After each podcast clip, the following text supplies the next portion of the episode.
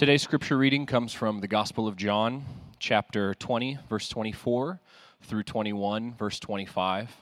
Please follow along in your Bibles or on the screen behind me as I read the word of the Lord. Now, Thomas, also known as Didymus, one of the twelve, was not with the disciples when Jesus came. So the other disciples told him, We have seen the Lord. But he said to them, Unless I see the nail marks in his hands, and put my finger where the nails were, and put my hands into his side, I will not believe. A week later, his disciples were in the house again, and Thomas was with them. Though the doors were locked, Jesus came and stood among them and said, Peace be with you. Then he said to Thomas, Put your finger here, see my hands. Reach out your hand and put it into my side. Stop doubting and believe. Thomas said to him, My Lord and my God. Then Jesus told him, Because you have seen me, you have believed. Blessed are those who have not seen and yet have believed.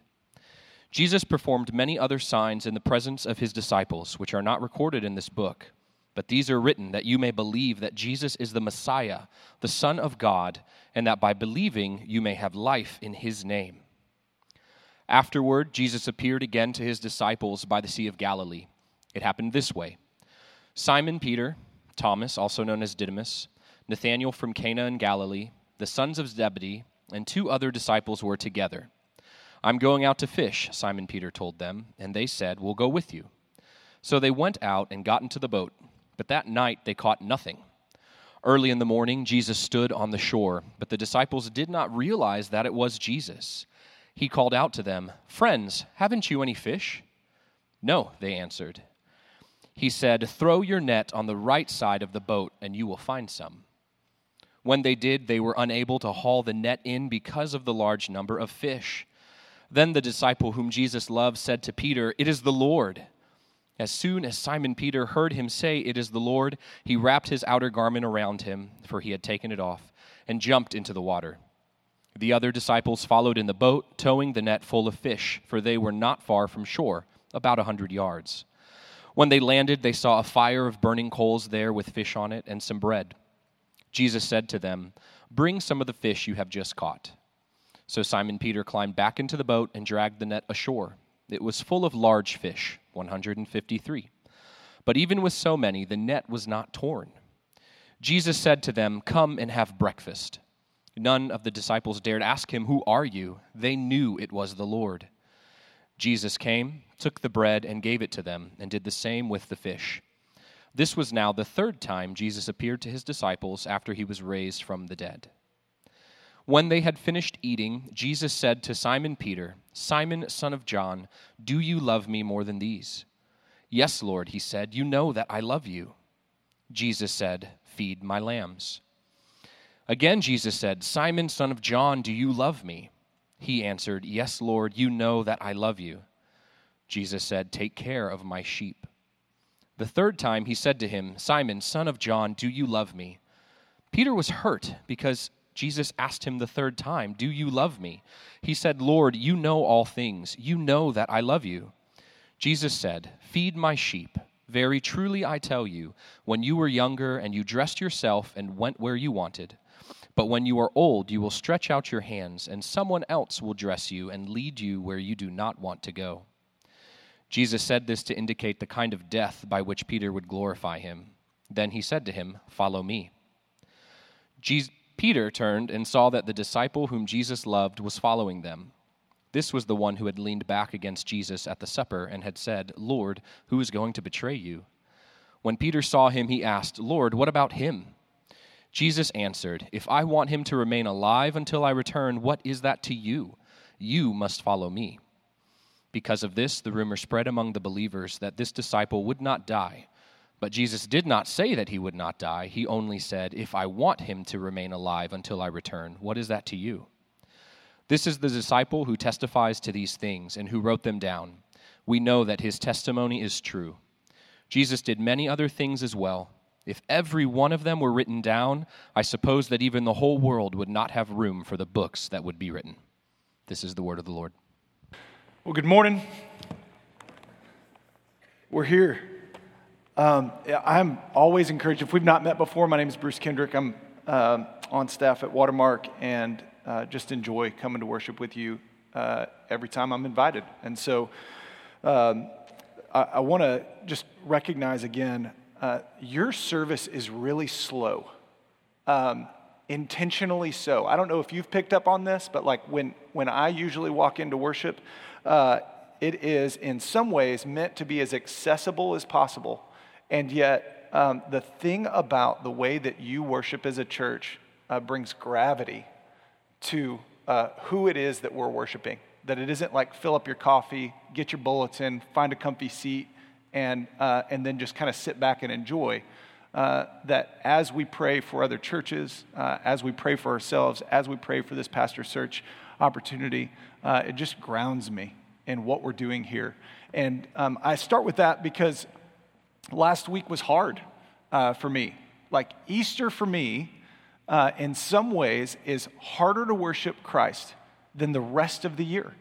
Because in, in many ways, there's all this expectation that comes with it, um, and yet none of the lead up time, because I, most likely, like many of you, grew up in a Protestant tradition. So uh, we, we don't really do Lent well. We don't really do Ash Wednesday. We don't do Maundy, Thursday. Um, we barely get a Seder meal in, and we think we've done something. like, oh, okay, this is like what they were eating. And, and so, um, you know, Good Friday hit me, and I went, like, how do I conjure up the emotions that I'm supposed to have on Good Friday? And nothing came. Um, you know, and, and, in many ways, I'm grateful for that, right? Like, I don't want to ride the emotional roller coaster of Easter. I don't want to ride the emotional roller coaster of, of my faith, uh, where like, like God's got me on some kind of yo-yo, and uh, you know, just things are are difficult because if I don't feel it, then somehow it's not true. And yet, as uh, I walked into Saturday morning. I'm meeting with our community group guys and just sat down and got to share and confess some of them. And uh, they're an encouragement to me we went to Sunday, and, and honestly, uh, nothing had really changed. And I kind of went through the motions, and we did what we did. And uh, following that, Monday, uh, God started to just continue to reveal himself in, in ways that did stir my emotions. And uh, I hope it's okay, but uh, we're going to celebrate Easter for a second Sunday this morning. I, like, I don't want to be cliche and be like, well, we like to celebrate Easter all year long. But um, I don't know if you know this, I, I don't think I knew this, but uh, Easter has historically been celebrated for an eight day period starting with the day of Easter. Today, or the past eight days, including today, was known as the octave. Um, and so we've kind of like missed out on in, in, in, an attempt to get rid of some of the tradition that didn't seem biblical, that, that uh, maybe felt burdensome. We've lost some of the connection that I think uh, is really healthy for us. And, um, and so today is uh, really the last day of Easter, and yet at the same time, um, there is this 40 day period where God is evidencing the resurrection to reach the world. Uh, certainly beyond then. But I'm guessing for most of us, I know for me, I didn't ever get like a second Easter message. You know, it's not like Christmas where we have all the pageantry and you've got like a month and all the consumerism and stuff that you get to ignore uh, to build up into celebrating Christmas. It's sort of like Good Friday shows up, and I remember as a kid and being like, okay, I don't really remember what this is. I mean, it's Friday, I'm out of school, that's good, but what else are we doing here? And then Sunday hit, and my mom dressed me up in pastels and made me take pictures, and we did a little Easter egg thing, and then Monday came, and that was it. Um, and so, the opportunity that we have, I think I just want to invite you in to the scene of what's happening here in John 20, 21, um, because Jesus is doing something else. Uh, not something different than what he did on the resurrection, but there's more to explore. Uh, there's more to enjoy. There's more to worship as God evidences the resurrection, as Jesus evidences himself. Um, some significant things about the 40 days for Jesus. uh, for us extending the Easter worship time that's very intentional uh, that I stumbled across is found in Leviticus, and that's that when a male child was born, uh, that mother was told to rest for 40 days. Uh, that Jesus, in his resurrection, is fulfilling the law, right? And then at the same time, in his 40 days of fasting and being in the wilderness, is uh, prepa- in some way preparing himself for the ascension. And um, in all of this, I-, want us to recognize our need to fight familiarity. That Easter, for many of us, has come oh, like, oh, yeah, Jesus has risen from the dead, but maybe we don't remember as many of the details um, it's just this fantastic claim and truth that we realize, that we enjoy, that we worship to. And, and then, unfortunately, I think because we've gotten familiar, we start to move on. We, we, um, we start to trade the claims of Scripture and history with like a busy holiday.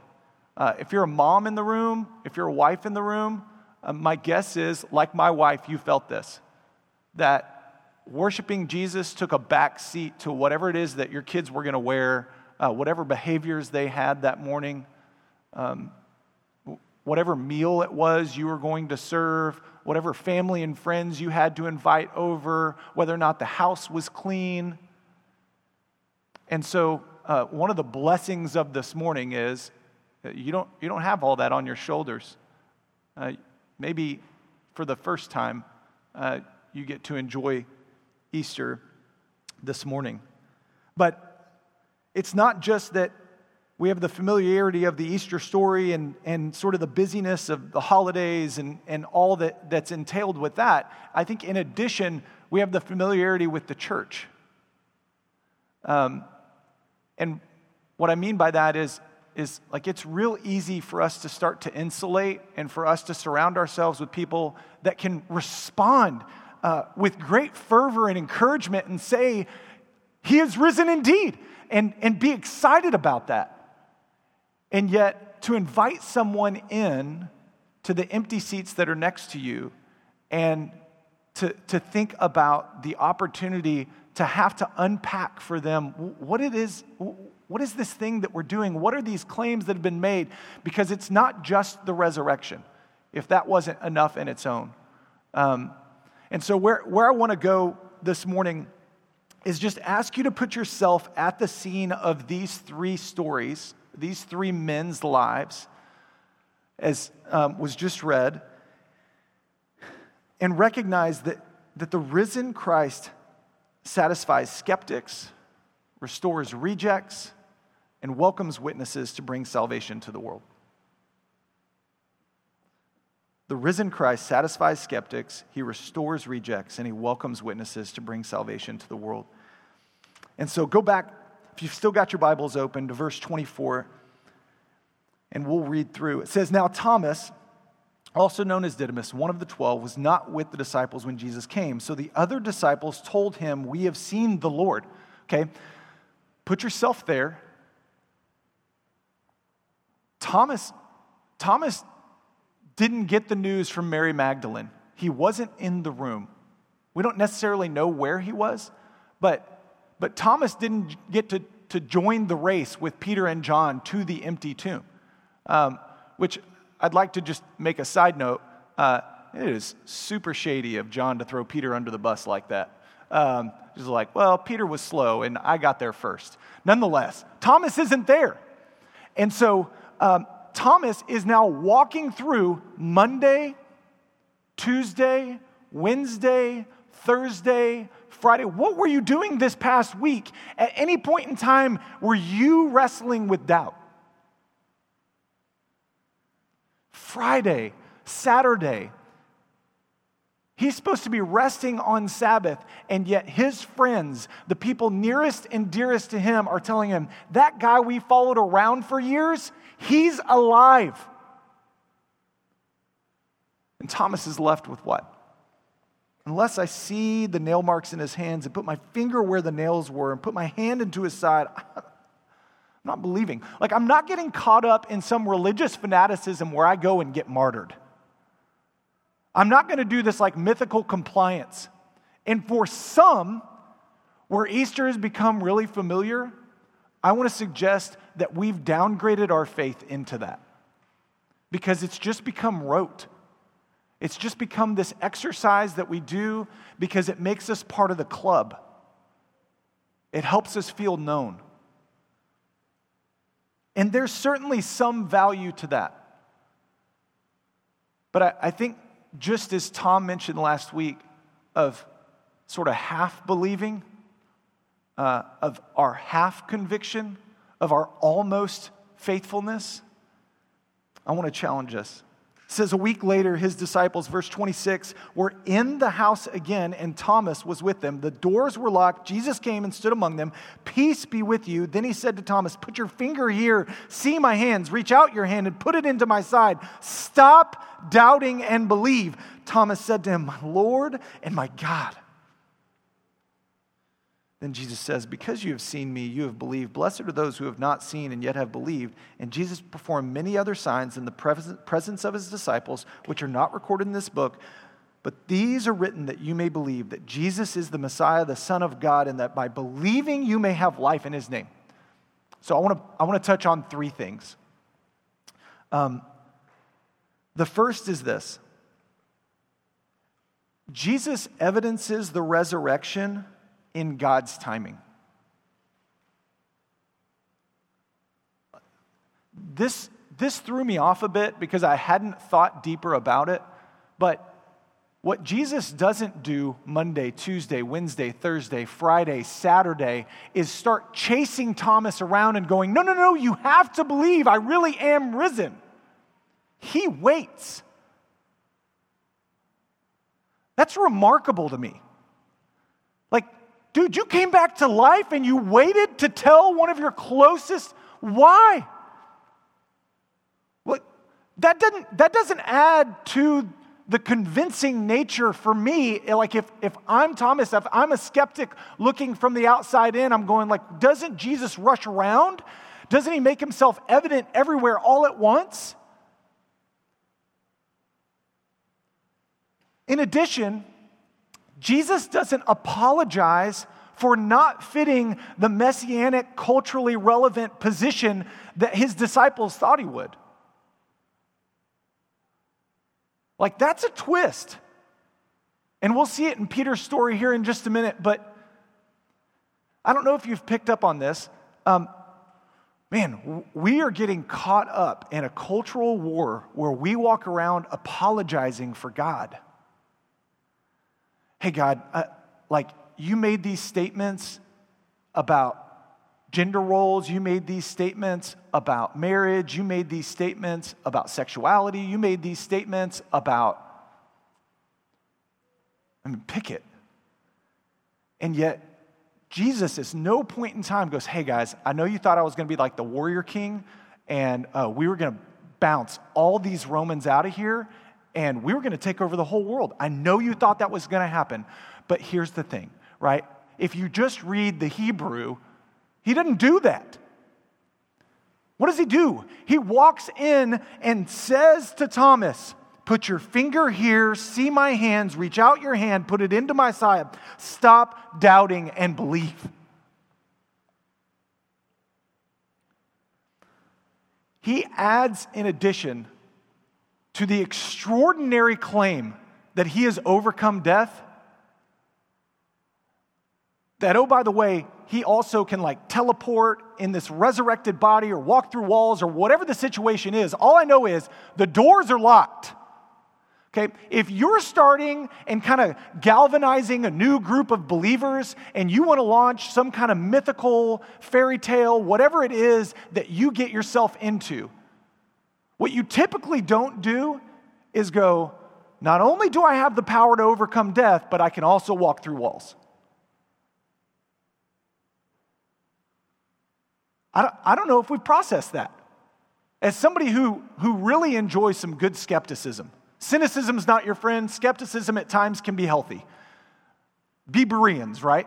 And yet, Jesus is like tacking on, it's like he's daring them to believe that he's still alive. He's emboldening them. Not only can I overcome death, but hey, let me eat something and I'm going to walk back through this wall whenever we're done talking. And so, is it any wonder that Thomas is like, ah, nope.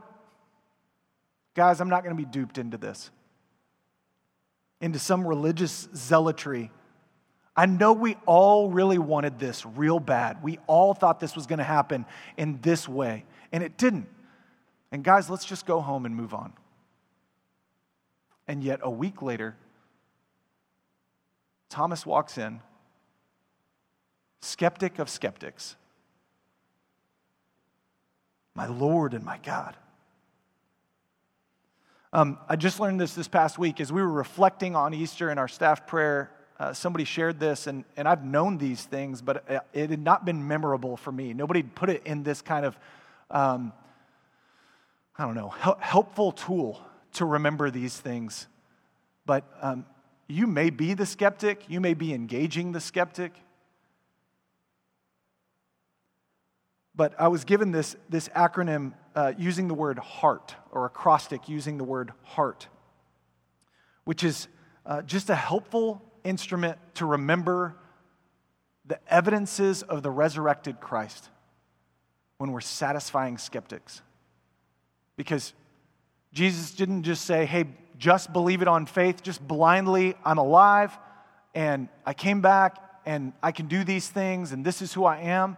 He evidences it. It's not some unreasonable claim that we can just cast aside and like, man, that really reads like Greek myths. That really reads like some Babylonian creation story of dragons and eggs popping open and children being eaten and things like that that are, that are really wild. And yet, there is something extraordinary to the claim that Christ overcame death. And so, Heart just stands for these five things. I'll go quickly, but um, write them down. The H stands for honorable burial. They knew that Jesus' body had been buried in an honorable way by Joseph of Arimathea and Nicodemus. Um, they knew that he wasn't supposed to be buried that way. Because he was crucified on a cross, he was supposed to be cast aside as one who is cursed. And yet, he is buried honorably with a Roman seal and guard. Secondly, the empty tomb, the E, that at any point in time, anyone could have gone, no, guys, he's right there. His, the seal, the rock, it's all still, he's, he's in that tomb. That would have made dispelling the Easter story real easy for Thomas to just go, hey, guys, let's just walk back over. But he couldn't because the tomb was empty. His appearances to others, in some ways, I, I want to ask like, if, if what we're being communicated with here is to satisfy skeptics, why even add Thomas in eight days later? Why not just go with the empty tomb and Mary Magdalene and the fact that women are testifying to that, which wouldn't have been taken seriously, the fact that Peter and John both go, so you've got two eyewitnesses that are men that are taken seriously in that culture. Why add Thomas in? Why complicate things? Why add in the rest of this, John? The resurrected body, again, I've already, like, why add that claim in?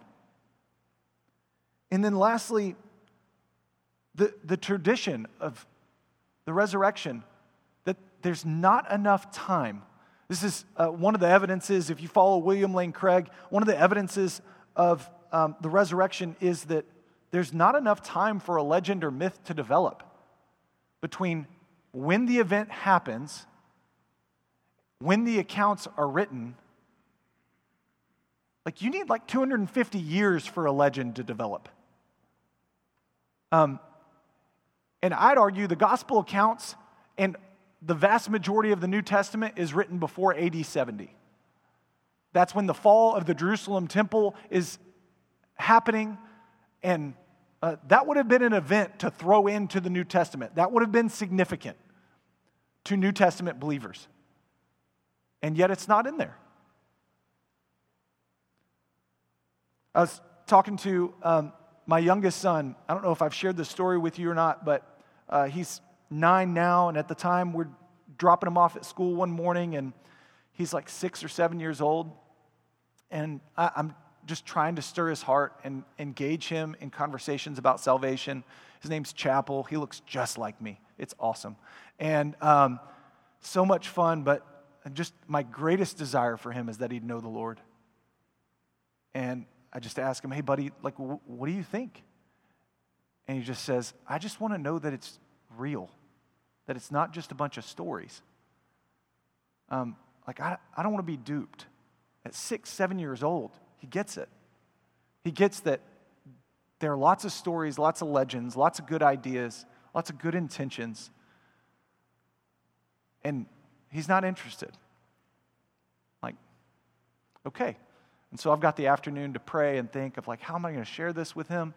And so I go and I look up who, who are the people that weren't Christians, uh, that, that weren't Jews even, that testified to the story.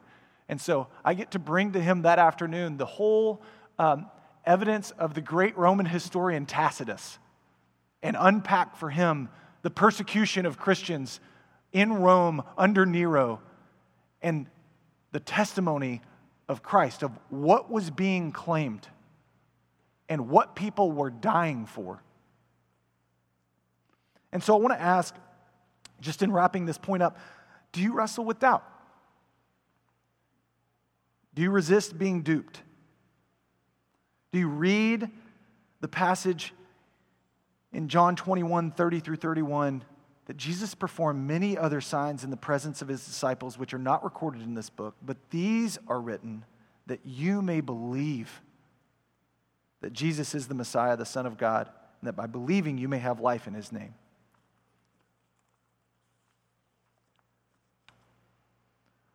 Not only does Jesus satisfies skeptics, he restores rejects. And I mean, we love Peter.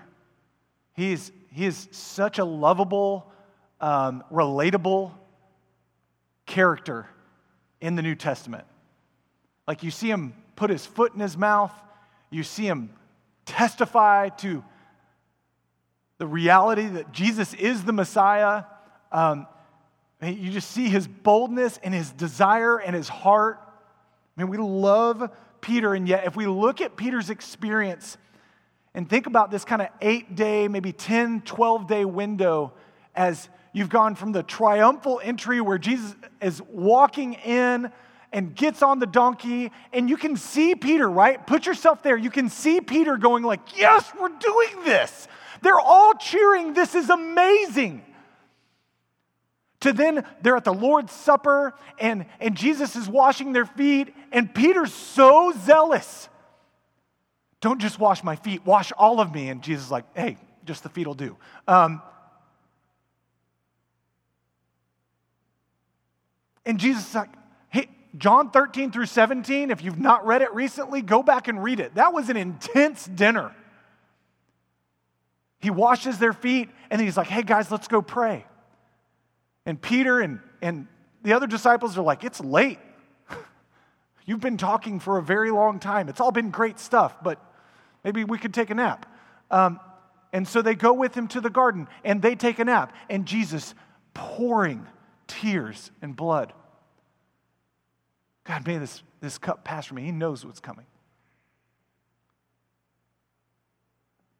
And yet, Peter's stirred by Judas and the soldiers that come to arrest Jesus.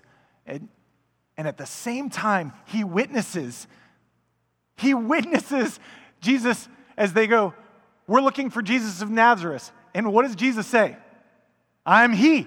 And what do they do? They all step back and fall down. Can you imagine the disciples in that moment?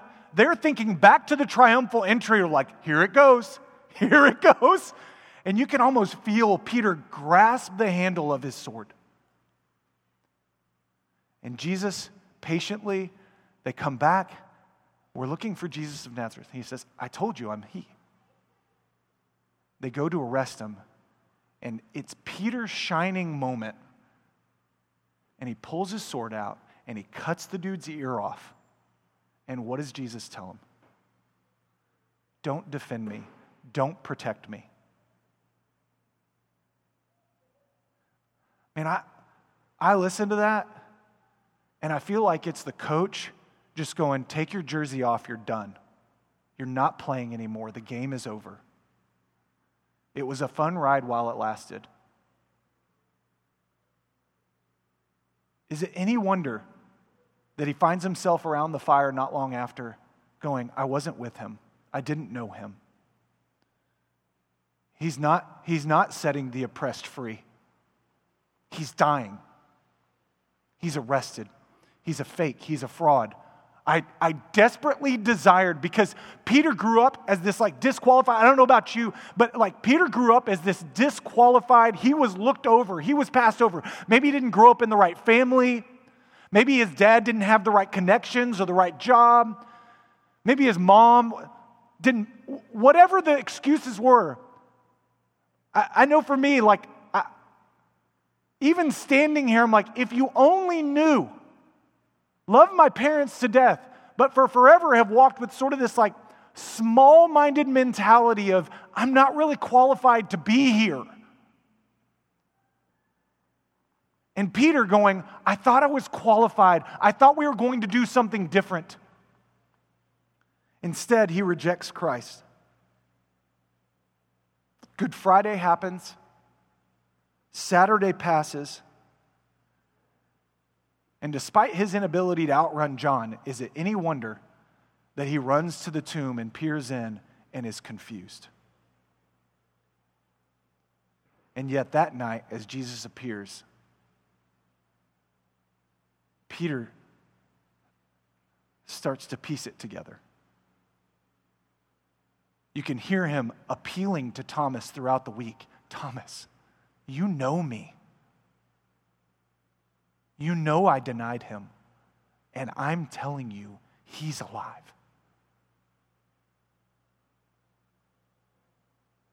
And so the, the passage goes on, and it, it says that they go out fishing, which should sound incredibly familiar. Just like the first time Jesus came to them.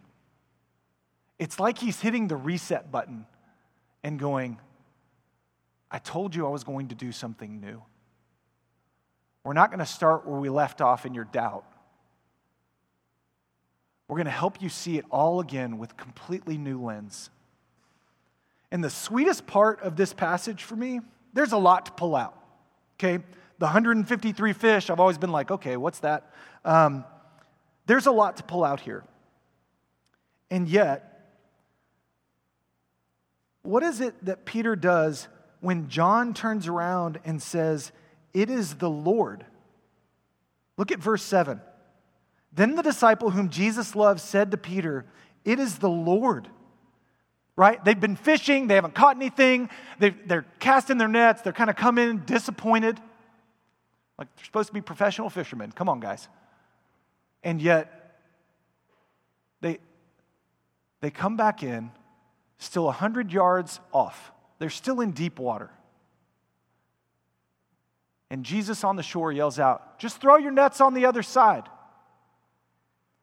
And the nets immediately are too heavy to pull in. John doesn't even bother. He just looks at Peter and goes, It's the Lord. And what does Peter do? So we should be hearkening back to to that passage, that story, as Jesus is walking on the water across, and Peter sees him and is afraid it's a ghost. And Peter says, Call out to me and I'll come to you. And Jesus says, Come on. And he steps out onto the water and he's kind of, as long as he's got his eyes on Christ, he's okay. But then he starts to see the waves and he starts to what? He starts to drown. But what does Peter do here? He dives in the water. He jumps in. He's left everything behind. Because there's something about hope that for many of us, man, we, we are unwilling to hope against hope. And Peter's already experienced it. Peter's, Peter's already been disappointed. Peter's already been disqualified. Peter's already denied the Lord. And yet, there is this faith, this hope that is certain that he is realizing. And so, of course, he just dives in. He's not worried about walking on water, he's worried about getting to Christ as quickly as possible.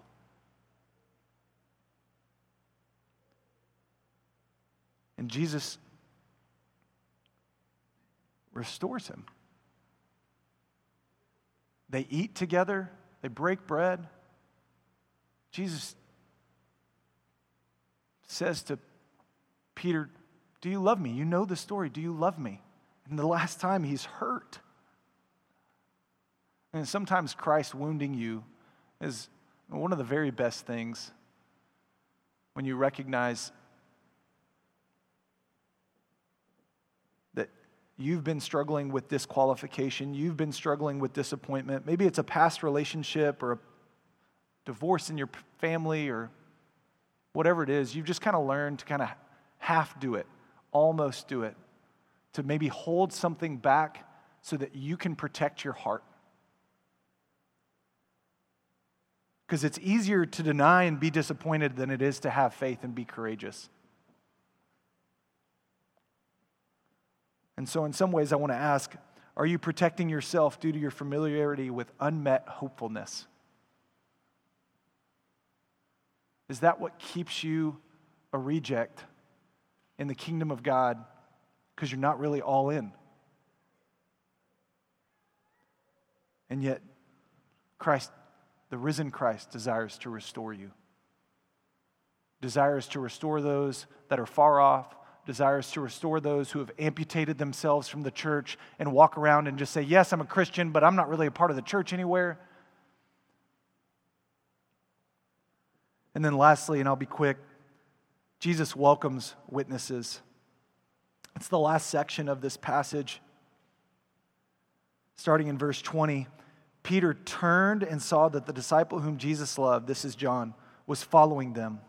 This was the one who had leaned back against Jesus at the supper and said, Lord, who's going to betray you? And when Peter saw him, he asked, Lord, what about him? Jesus answers, If I want him to remain alive until I return, what is that to you? You must follow me. Because of this, the rumor spread among the believers that this disciple would not die, but Jesus did not say he would not die. He only said, If I want him to remain alive until I return, what is that to you? It's always like a really interesting passage. It seems like a little bit of an aside. And yet, the thing about witnesses is, is that we acknowledge that rumors, myths, legends, they're part of it people are going to come up with their own ideas about how this all worked out. I'll never forget, I was, um, uh, I love barbecue. I was at uh, Pecan Lodge down in Deep Ellum with a good friend of mine. Um, technically, I should have chosen Terry Black's because it's better, but don't worry about that. Um, I was at Pecan Lodge, and uh, there's no parking there.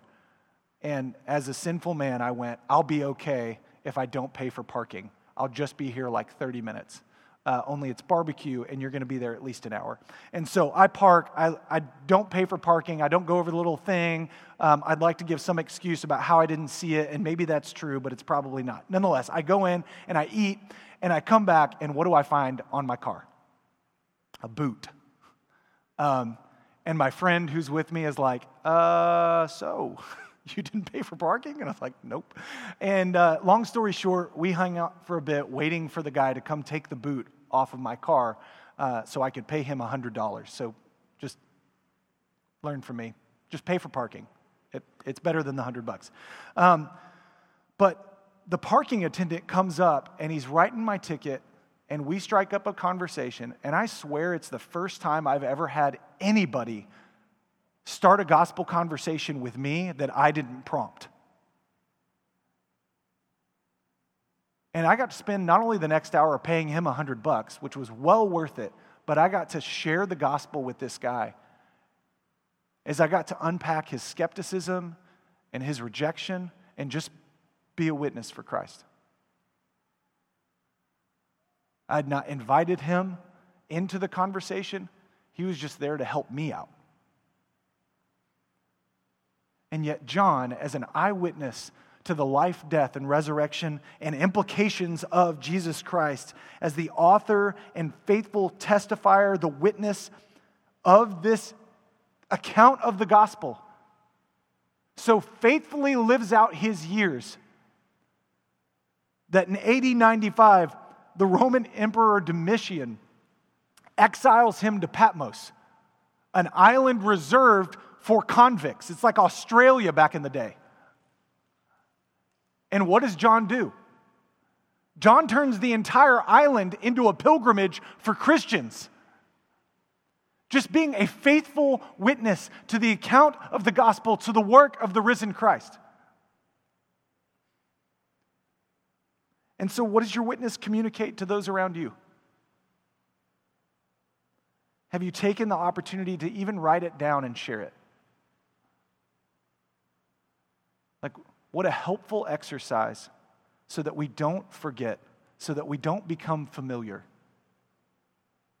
We look at the experiences of Thomas and Peter and John, the skeptic, the reject, the witness. We see Thomas go to India. We see Peter. I mean, Peter's got, still has issues, right? Think about his engagement with Cornelius all the way to his martyrdom in Rome, where he's crucified upside down and says, I'm not, I'm not worthy to be crucified like my Lord. John exiled to Patmos. Their response to the resurrection is not to insulate themselves, protect themselves, even among persecution. Their response to the resurrection is to go and to invite others. And so I think in our familiarity, we've gotten really comfortable with one another and we've started to insulate. And as you pray that your coming pastor and his family would prepare their hearts to be excited to be here. I want to encourage you to establish a new normal,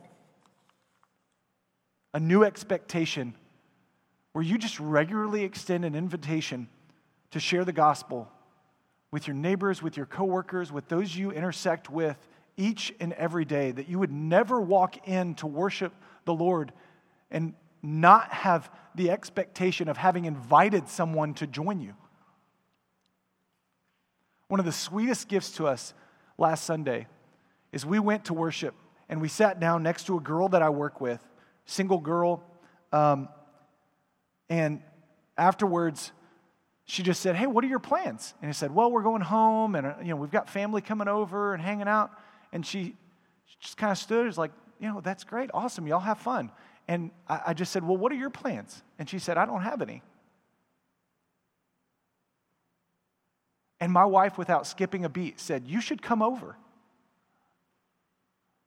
Now, this isn't like, look what Bruce did. This, this girl's already a believer, okay?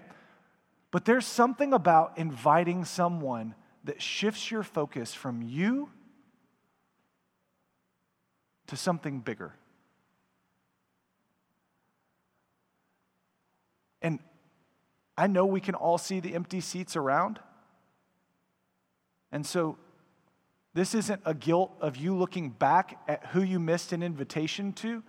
This is an opportunity of looking forward to say, who are you going to come across this week as you continue to celebrate the resurrected Christ that gets to fill one of these seats next Sunday? That you get to share the evidences of the resurrection, that they might not be stuck in cynicism or skepticism, that, that you get to reinstate, that you get to communicate the restoration of Christ as you bear witness. Let me pray for us. God, thank you for this morning, um, for your truth, for your word, for uh, not just a day of celebrating the resurrection but God, um, a season, a lifetime of getting to know and glorify and honor and celebrate and magnify how glorious you are. God, you're so kind to us. You don't beat us up for our doubt. You don't beat us up for misappropriating your gifts or being poor stewards. You don't tell us, do better, do more. You invite us to know and to love you, to enjoy you. And it's in that enjoyment that we experience an overflow of your spirit that begins to pour out of our lives into those that we work with, into those that we go to school with. Father, we still carry around, admittedly, a fear of man that, that often just stops us in our tracks as we don't want to be seen as just these religious zealots, or, or we don't want to be seen as those that are just sharing this myth and, and apologizing for how offensive it might be, how countercultural it might be. We know we're prone to that. And yet, God, help us in faith. Be people of courage. The kindest thing that we can do is invite those who don't already know you to know you. And we don't have to travel overseas. Certainly, we're mindful of the need